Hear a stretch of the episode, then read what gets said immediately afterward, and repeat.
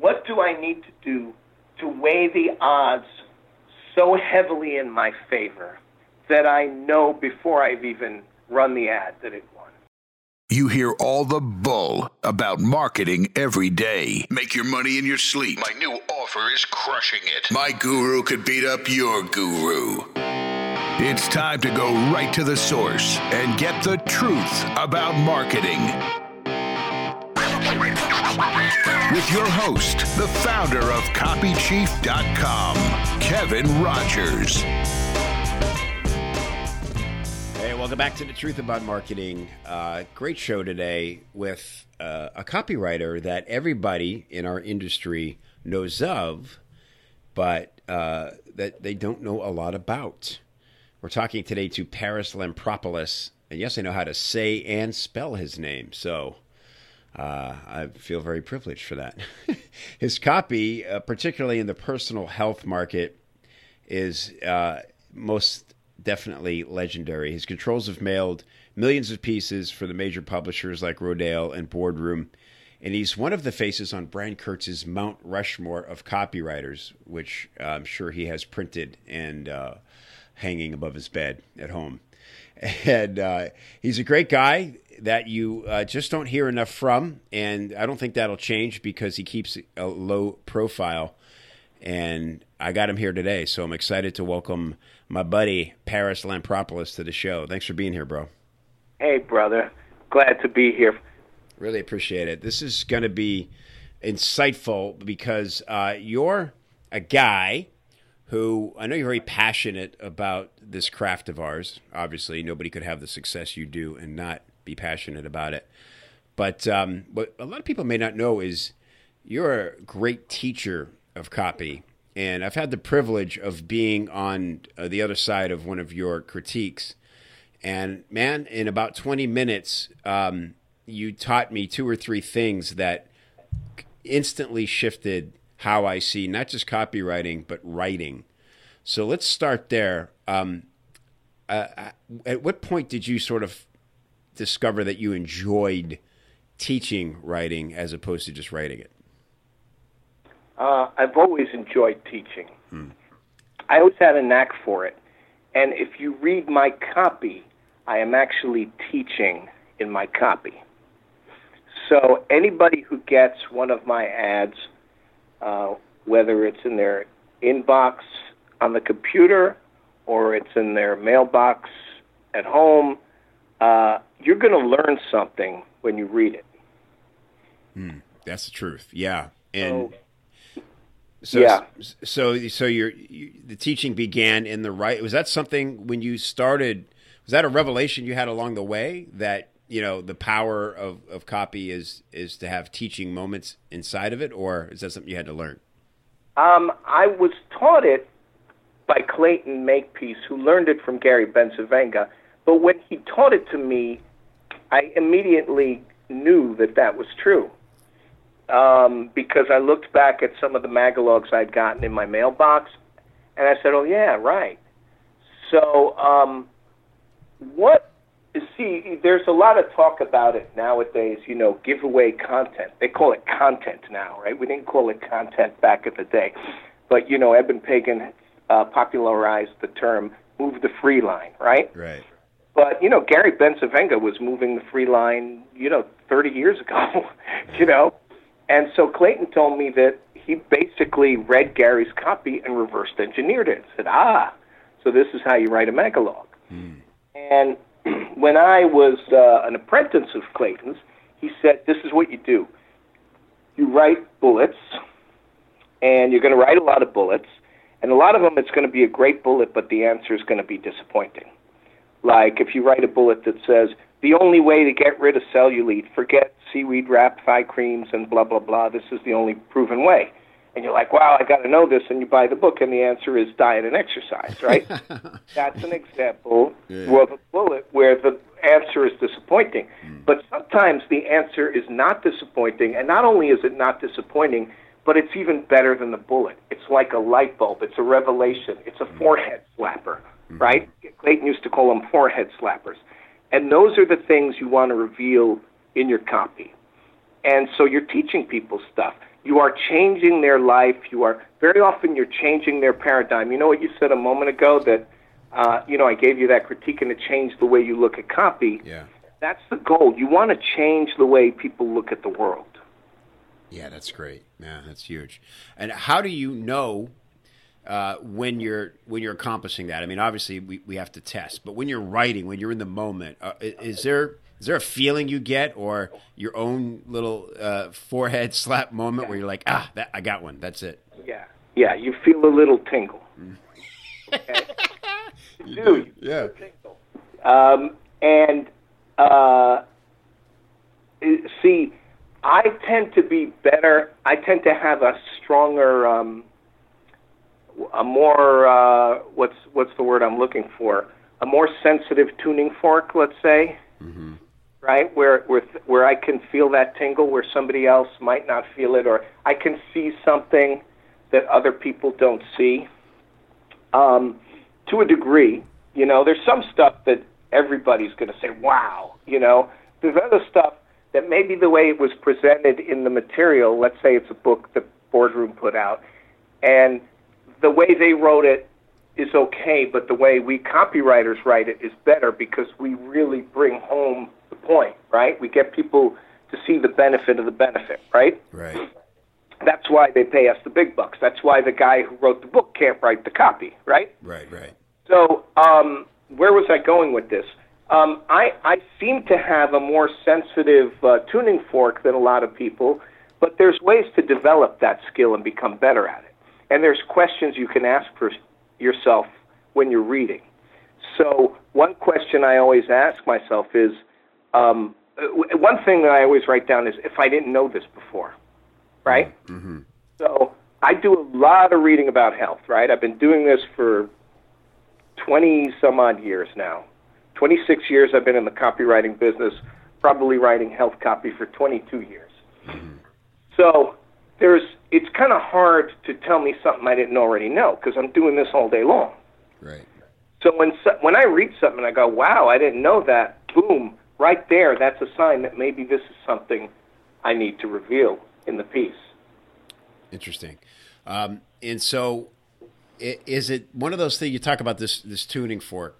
I think that's fascinating. That's one of those we could call it an intangible, but let's talk a little bit about how somebody can tune up their their tuning fork or, or make it more sensitive. Um, obviously, a lot of it is is research, just really understanding the market, right? But we're also, I think, we're talking about it's, it's a little more instinctive than that. I mean, it's almost, I would think, a little bit harder to get the tingle because you have this curse of knowledge, like you said. You, you, That's right. Basically, nothing you don't know about this, uh, about health and wellness and how people's bodies work and why they break down and what to do to fix it. So, uh, how do you how do you make sure that you're not overlooking a tingler just because you know too much? Oh, I am overlooking them. Mm. But it doesn't matter. See, the fact that I know more makes it harder for me to tingle, which means if it's tingling me, it's going to tingle everybody. Yeah, gotcha. So, so, So it's a, very, it's a higher standard. Mm-hmm. Right? Every year, the bar keeps getting raised higher and higher and higher, no matter what niche you write for. Mm-hmm. Pick a niche, okay? You're going to people who've heard it a hundred times before. They've heard every claim under the sun, right? Um, you know, it starts off with these fringe niches and then becomes so well known that it's a part of the popular culture that even like the people who read, you know, the National Enquirer know it, right? Right. Let- Let's let's take like not that you asked for an example, but let's just take like bulletproof coffee, something that Never heard of that. What is that? something that uh, didn't exist a couple of years ago, and now it, there's a whole culture around it. Yeah. I didn't. and then you can leave it there. Okay, It's, a, it's a fucking cult, is what it is. it is, and I'm I'm jacked up on it right now. Um, yeah. Um, every event we go to, right? Every time we go somewhere, they, they've got the, the, the, the decanter with the bulletproof Right, cover. I love it. It's my favorite part. People standing there behind the counter making you your bulletproof. Yeah, or, and, they get all these samples of different, you know, Dave's latest, you know, supplement fix, and I'm like, uh, you know, I feel like I'm at, almost like yeah, like you said, it's like being at a drug convention. Like, oh, you didn't mix those two, did you? It's like you, you know, you're either going to be bouncing off the walls, or you're going to crap your pants within an hour. But uh, That's what happened to me. I was bouncing off the walls. I was so wired, so I stopped the bulletproof coffee. But I'm I'm very sensitive to caffeine. But I'm a big fan of the bars. I'm on auto ship on those bad boys. I get two, two uh, cases every time they ship them. yeah, those are delicious. Awesome. Um, okay, so let's uh, talk about. Um, I want to go back to the first time, early days. Let's go back to vintage Parris. Um, not that you're a very old person, but uh, you remember back in the day. Um, Yeah, free internet. yeah, the first time you wrote something that produced a sale. Yeah. What was it, and how did that feel? okay, so it was my own product, right? I was a real estate broker at the time, and I wrote a book on how to sell your home in a declining market. Because this was like 1990 when um, the market had collapsed and people were upside down and couldn't sell their homes and stuff. And that's how I got into this business. I, I you know, I was a real estate salesperson, and then I became the sales manager of this office. And I wanted to learn about marketing. And lo and behold, you know, when the, when the what's that saying? When the uh, student is ready, the teacher appears, right? Right. Uh, just like magic, like serendipity, uh, I get open my mailbox and there's a pitch for the Gary Halbert letter, and the headline was how to uh, what was it? How to get people to li- line up and beg you to take their money. and I read this thing and I'm like, oh my god, I have to have this. Have you ever had that experience where like you have to buy it? Like you just you will not be able to sleep that night if you don't buy this, oh, right? Oh yeah, for sure. I mean, mm-hmm. you had it with the Gary Bencivenga ham, I think. That's absolutely um, right. And it's so great to experience that because after I experienced that, my goal as a copywriter became how do I replicate that? How do I make other people experience that? I don't want people to just buy like, well, I, I don't care. I mean, I do want them to buy. I don't care how they buy. But ideally, you know your copy's great if it does more than just make them say, "Oh yeah, maybe I'll buy this," or you know, like you're buying something in a you know catalog or something. You know what I mean? Or Yeah, parachute. yeah. I, I call it the "Why can't I live without it" factor.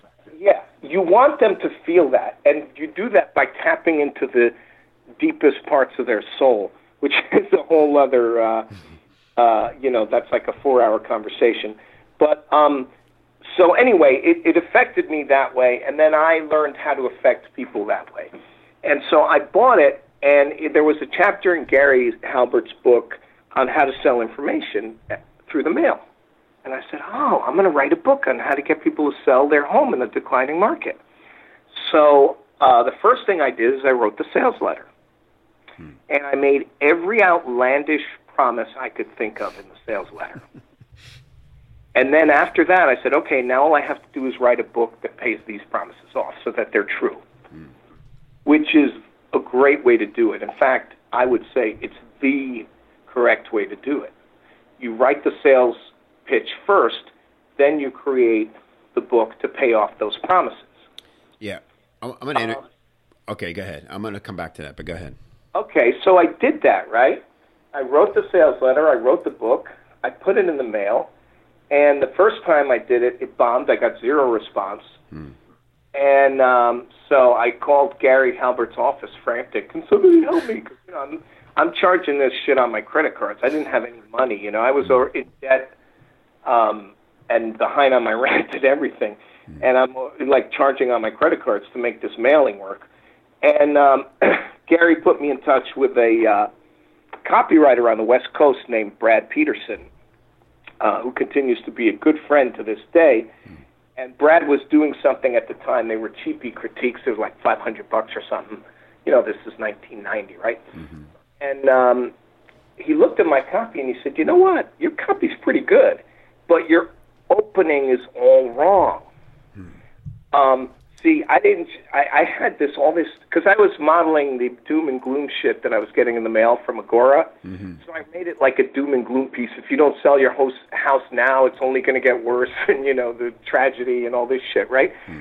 So he said, they already know they want to sell their house, right? Yeah. Delete the first two pages, start here. Wow. So I did it, and I remailed it, and it pulled a 3% response. Fantastic. Wow. So that was, yes. When you're doing this in the old days, Kevin, before PayPal and before everything else, Yeah. and you're actually getting envelopes in your mailbox, you open your fucking mailbox, and it's stuffed with these envelopes, hmm. and there's checks in them from strangers who you've never seen before. I mean, I was hooked. It's like, you know, heroin. you know, just like, yeah. That's amazing. It, yeah, the first time it happened, I mean, uh, bring us back to that moment. You open your mail because you don't know if it's going to work or not. Like you said, right? You you you're going broke trying to make this thing work. And so, what's like the time frame? So you mail out the new uh, batch of, of of ads of letters, and what do we got? Two weeks there before you see a result.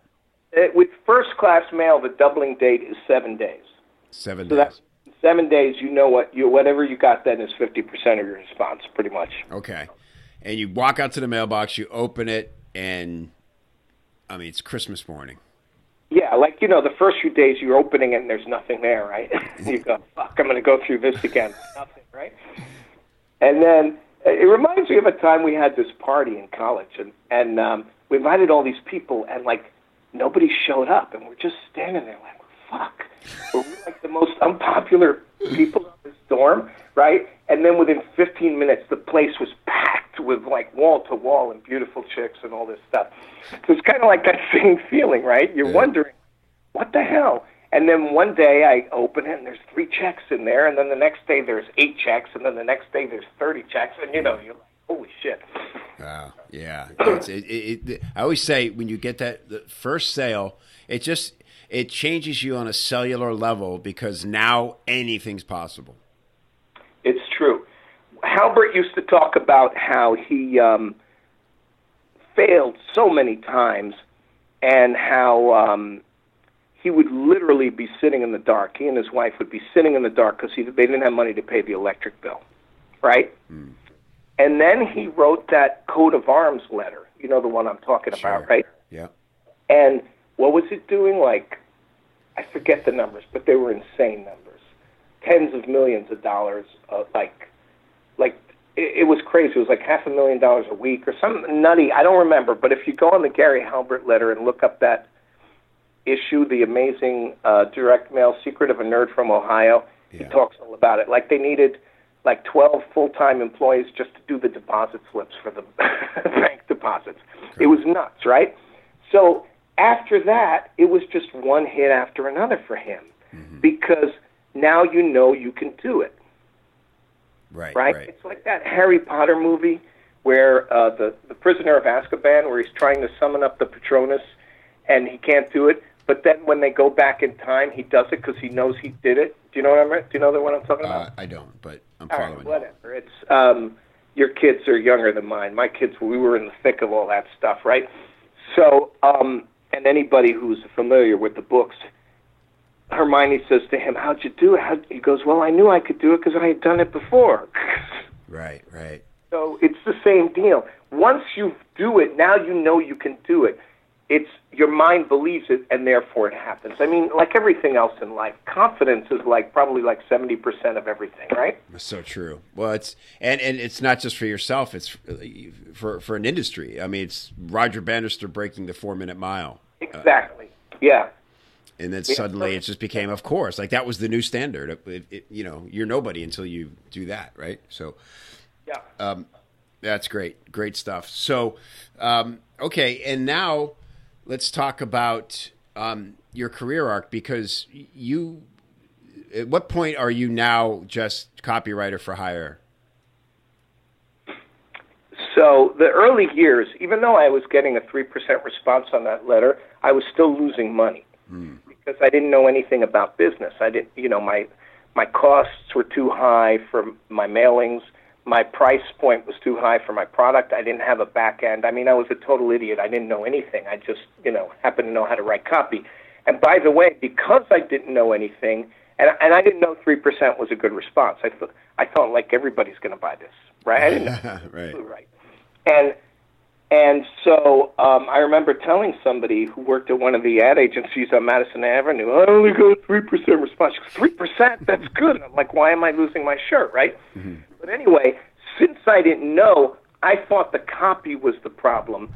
So I kept tinkering with it and testing things. And I got it up to 6%. Wow. And because I because I didn't know, right? so you you know how I learned how to cop write copy was basically by getting myself further and further yeah. in. You, you had right, and plus having a one hundred percent response rate standard for yourself. right. Yeah, exactly. Right. That, that, was the goal. By the way, that's my standard today. That's my goal. I want everybody to buy. I want to close the entire room. Right. Yeah. So um, I uh, went to this seminar You know, I had done some, I did some other products, and I finally got to the point where some of my stuff was making money, but I wasn't making a ton of money on it, right? I wasn't scaling up fast enough and all that stuff. Um, so I went to this seminar in Las Vegas that was one of those.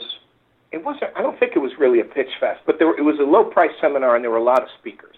Ted Nicholas was there, um, uh, Dan Kennedy, a bunch of people, right?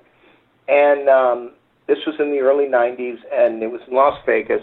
And I go there and I see that there's 500 people in the room.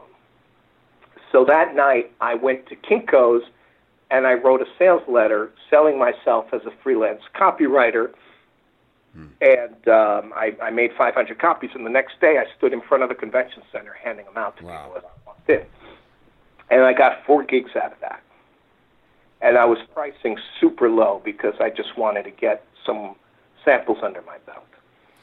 And so, and then I kind of struggled for a while until you know um, I I met this guy John Finn, and he got me some uh, gigs, and then I just started getting a reputation and, and becoming like a you know working copywriter, making a decent living. Like my first four years, I doubled my income every year, four years in a row. Mm, yeah, yeah. John Finn, the legendary sort of agent for copywriters. Uh, I don't think anyone like that exists anymore. But he, I know, was instrumental in. Does it? But yeah, I don't know. I haven't spoken to him in a long time. Yeah.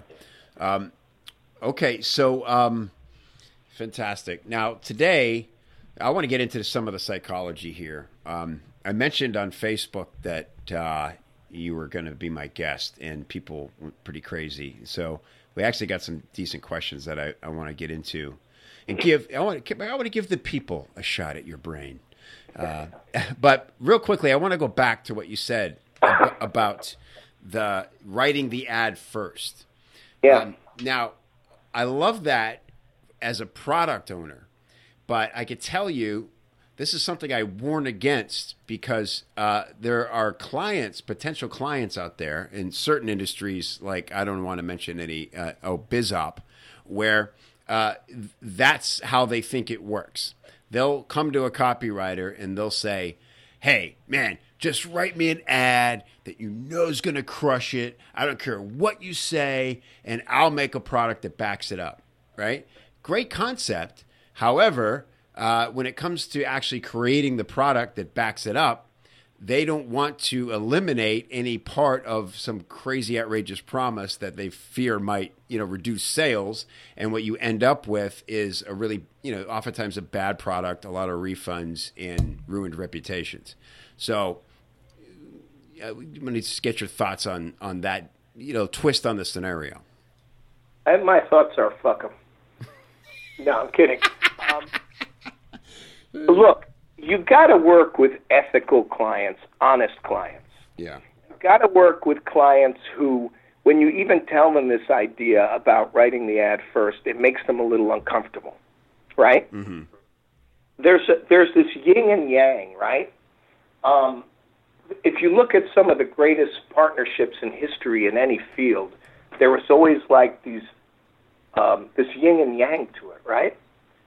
Like Lennon's being sardonic and McCartney being sentimental. And I know that McCartney would argue with that characterization, and it is an oversimplification, but you, you see what I'm talking about, right? Sure, yeah. Um, it's like when you go to the Chinese restaurant, you order sweet and sour, right? Right. Um, so, uh, you know, I will. Um,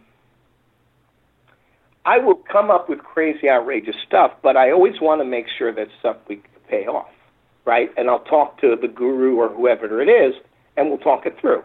And sometimes you can, and sometimes you can't. But you will be amazed at the kind of crazy ass shit that you can find out. You can make stuff up and then go out and find out that it's actually true. Um, so one time I came up with this idea. You know what I want? I want a pill that's so good for your heart that um, there were people who are on the waiting list to get a heart transplant, and then they started taking this and they got off the transplant list. Lo and behold, we found a study showing this very phenomenon about CoQ10. Okay, another example.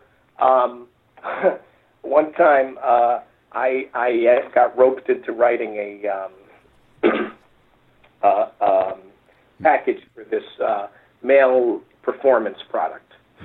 Uh, boosts your testosterone and all that kind of stuff, right? Yeah. And I said, you know what I want? I want to find out something that, you know, these Chinese emperors who had harems where they had 40 wives. And the reason the guy was able to do it is because he was taking this herb.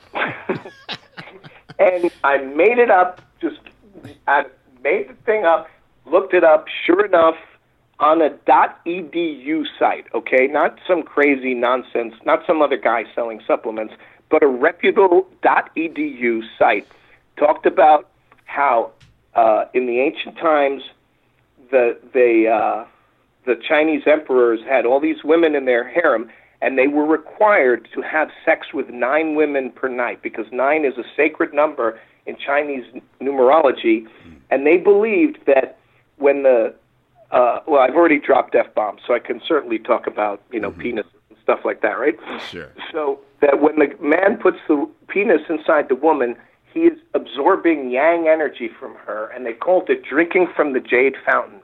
And so the emperor was required to have sex with nine women in a row um, so that he could get all the yang energy from them, or yin, I get mixed up which one's feminine, which one's masculine. But anyway, and he wasn't allowed to climax because they felt that climaxing drains you of the energy. The only time you're allowed to climax is for procreation. So every night, nine women would come into the emperor's bedroom from his harem. He would have sex with them one after the other, and then only climax for the final woman because that was the one he was supposed to impregnate. Wow. What a, what a what a hook. That was the hook, right? And the uh, the package kicked ass. Amazing. Wow. And so, I mean, you can't ask for a better outcome than that. Coming across something like drinking from the jade fountain, it's like, thank you, copy gods. Exactly. Yeah. So I love that. Okay, so the lesson here is, uh, yes, be creative. Start with the outlandish, uh, but you don't. You have to back it down, or you have to edit for accuracy and and, and honesty. That's what our buddy John Carlton said. He does talk about that a lot. Yeah, it's a great. talk about that. Go go too far and then back it down because it's easier to back it down. It's always easy to back it down, whereas it's very difficult to breathe life into lifeless copy. Right? Right. If there's no juice in the copy, good luck getting it up there. So start with more juice than you need and back it down. Great lesson. Uh, uh, yin is female, yang is male. For those listeners, I don't want open loops. I want them in the moment with us. All right. Um, so uh, let's go to Facebook here, and uh, here's I thought this was a uh, cool. Uh, I don't know if the question was great. Your answer was great. Um, and so the question is. Uh, sorry, I want to get this right. It was about client relationships. So obviously a, a freelancer here, and they asked for your top three or five or seven, uh, depending on how many you want to give up. Tips for having a strong client relationship. What do you, what do you say to that? It's very simple. Don't overthink this. There's only three things the client cares about that the copy makes money, that you deliver the copy on time, and that you're pleasant to work with and not a pain in the ass. And that's basically it. That's all they care about, right? Right. So true. If you are like a um, superstar who like continually gives amazing results, um, they might forgive you on the other two things, at least for a while. Yeah. you know, after a while, it becomes like you're making a deal with the devil. I don't care how much money this guy makes as He's an asshole. I don't want to work with him. But, you know, you can get away with being a dick and you can get away with being not great about deadlines if you're a superstar on response, right? Yeah. Um, if you're mediocre on response, you better be good at the other two. you better be on time and you better be pleasant to work with. And you know what? There's a lot of journeyman, sort of B level, whatever you want to call them, writers out there who continue to get work, who continue to make a good living year after year for hmm. those very reason, reasons. They're Yeah. dependable because copywriters are notoriously undependable, right? Yeah. So when the client gets one who's dependable, that, that's like a big deal. And okay, we'll deal with him. He gives us, you know, decent results. He's not knocking it out of the park, but we'll we'll we'll take that. We'll work with him, and then we'll hire somebody else. We'll hire this guy um, to do the package, and then we'll get Parris, who takes forever with to deliver copy, and pay him to beat the control. Right? Right. Yeah, good point. So that there you go. I like that. That's a great lesson for for writers and for clients because that's one strategy you could have. Because let's face it, these you know supposed you know what we call them A list copywriters are extremely rare, uh, very hard to hire uh, and afford. And a good way to do it is to find a dependable copywriter who does get results and you know mail it see how it does if you feel like you can do better you bring in a guy like parris you bring in a guy like deutsch to uh to to see what's missing and take it to the next level Yeah, so I'm good at like number one and number three. I'm good. uh, You know, I'm I'm Yeah. at least tell me I'm I'm good to work with. yeah you're you're you're you're a very very good guy and obviously your stuff performs amazingly well but you subscribe to the idea that uh, deadlines are a suggestion You know, to a degree. I mean, there's a Carlton says this. There's a hard deadline and a soft deadline. Um, now, with a company like Boardroom or Rodale, where they were doing a soft offer, everybody knows what soft offer means. It's a it's a bill me. You're not paying. You're not giving them a credit card or giving them cash with the order. They bill you later. yeah So what that means is the thing goes out in the mail. You have to wait for the doubling date to know what the response is going to be, and the doubling date's longer on third class mail than first class. So that takes a while. Now you know which package won and brought in the most orders, but now after they've got the orders, you have to wait another 30 days to see if people pay or, or not, because it's a mm. billing offer. Do they pay or do they send the book back and not pay you, right? Or write cancel on the invoice if it's a newsletter or a magazine, right? right And so, because of that long mailing cycle, Boardroom, for most of their products, only mails twice a year. And so, you cannot miss that deadline. right You've got to make that deadline come hell or high water. Whereas, if you're doing something for Agora, um, NewMarket Health, let's say, they're mailing like practically every month. Actually, they st- they're not in direct mail anymore. But let's take uh, my client Soundview Publications or Advanced Bionutritionals. They're mailing pretty much every month. So if they'd rather that I give them the copy as great as I want it to be and make the next mailing than to give them something that I just rushed in just to make this mailing and it's not as good as I want it to be. Right, right. Yeah, so they're they're they're eh, on page with you about what matters is getting the copyright. It, it shouldn't shouldn't mail until it's ready. But like you said, there are times when what we got has got to get out. Yeah, and you know there's a there's a whole mindset thing here about doing what's right for the client. Yeah, But I take it even a step beyond that. I look at the end user, the customer of the client, hmm. who buys the products from the client. That's who the one I really want to do right by. Hmm. Right? yeah, So you start with that in mind that you're going to do right for these people who want a certain result in their life. And when you do right for them, you're doing right for the client because the client prospers. And when the client prospers, you prosper. I like that. And so is the idea that the thing running in your head is uh, I'm not doing right by the the customer because I've yet to properly convince them how badly they need this or how much it can help them. Right. Or I haven't proved it. Mm. Haven't, uh, you know, um, sometimes, you know, I'll, I'll turn down clients because I don't think the products are good. Mm-hmm. I mean, you know, any time, I, always, if I don't believe in the product, I turn down the gig. And, and that's hard to do when you're starting out. But Jim Rutz had a great quote. He said, God will not let you starve wow. if you turn down an unethical client. Okay? And John Carlton tells a story um, about how, you know, he he was broke. He needed the money really badly, but he said, "No, I'm not doing it." And the next day, he got a call from another guy with a better offer for better money for a better product and all this, right? And I've had it happen to me and lots of people. Uh, you know, nature abhors a vacuum. Mm-hmm.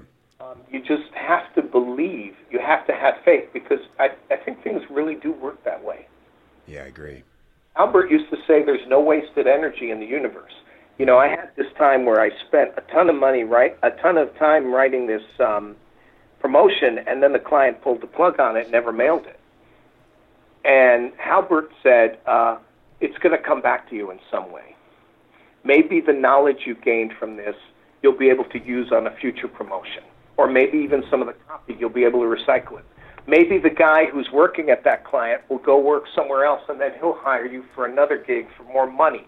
Maybe some other relate somewhere somehow it's going to come back to you." Mm-hmm. And he was right. And so I've told I tell this to people now whenever they have setbacks. I always bring that up. There's no wasted energy in the universe. It's going to come back to you you don't know yet how, but in some way, shape, or form, it's going to come back to you. That's great. I like to say there's no such thing as time wasted writing. Say that again because there was another call coming in and I heard a click and I missed. Oh, okay. Uh, uh, the way I uh, phrase that is there's no such thing as time wasted writing. There's no such thing as time wasted writing. Yeah, meaning if you spent time writing, there's no possible way that that was wasted time.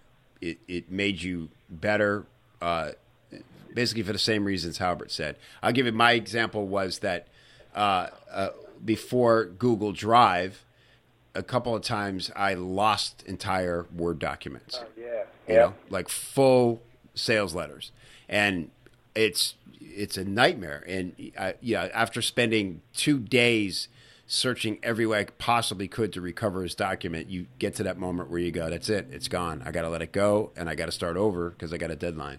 And uh, lo and behold, the next draft is better. It and, is better. And and in that's you know so no no such and thing I know as time. it's better because what ended up happening is I found the old draft afterwards and looked at the, the new one was better. And yeah. by the way, if you um, just start rewriting right away, you know, there's that moment where you want to just start like punching the walls and throwing shit. Yeah. But if you just say, "I'll beat up the walls later. Let me write this," and you just start typing like a fiend, you'll be surprised at how close you can get to recreating verbatim what you lost. Hmm. Yeah. Great point. Um, okay. Um, let's talk about. Uh, I want to build up to the big essential question but I certainly don't want to rush things. Um, let's talk about. Uh, uh, I'm curious about how you retain information. I think everybody.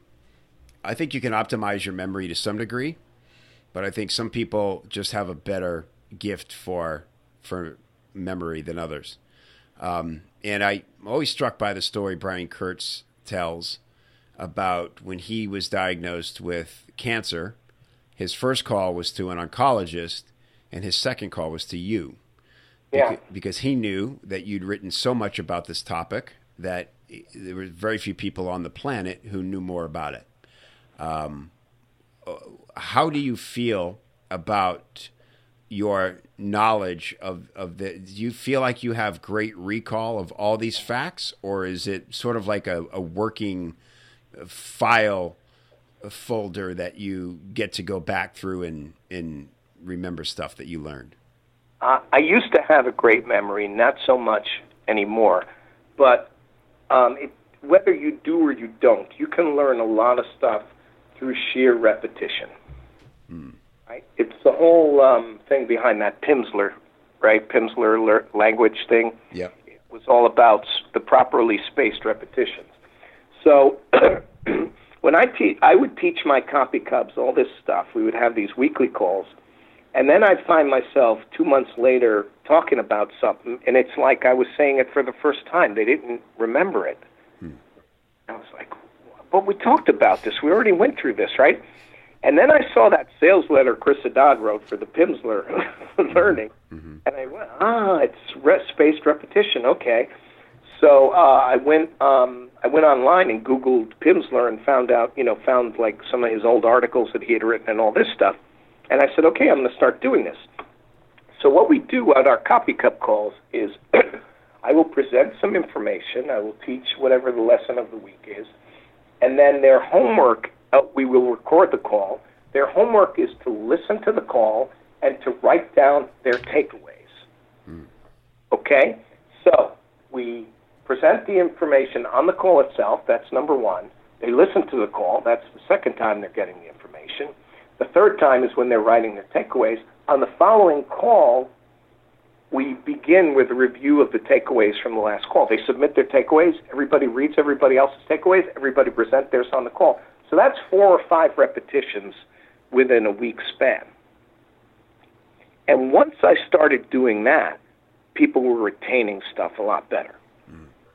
That's great. Now, about the prostate thing, um, you know, after I wrote that real estate book and didn't make money on it, I said, well, what other products can I do? So again, you know, Halbert said, here's the categories that are perennial categories. One of them is flat abs, so I did a flat abs product. One of them is prostate, so I did a prostate product. so I acquired the rights to this book on prostate health and sold that through the mail. Actually, rewrote the book, so I was kind of like took what the guy wrote and rewrote it in a better way. So I was kind of almost like a ghostwriter, but more like a, I guess, more like an editor. Uh, but it was a major rewrite, and so I learned a lot about prostate health from that. And then since then, I've learned a lot about all kinds of stuff because again, when you're doing something day in and day out for 20 years, you know, you're going to learn a lot about it. Yeah. There's a great book. Um, I don't know if it's a great book, but it's a it's a good book from William Zinsser, who you probably know um, Yeah. uh, from On Writing Well, called "Writing to Learn." Never heard of that book. Yeah, it's a good one. I'll send you a copy. Uh, and it's it's it's uh, really struck me this concept because I know for me it's very similar to what you said. I actually hadn't heard of this, this spaced repetition, but if I really truly need to learn something, I have to write about it. I be, essentially it's like they say, there's no better way to learn than to teach, right?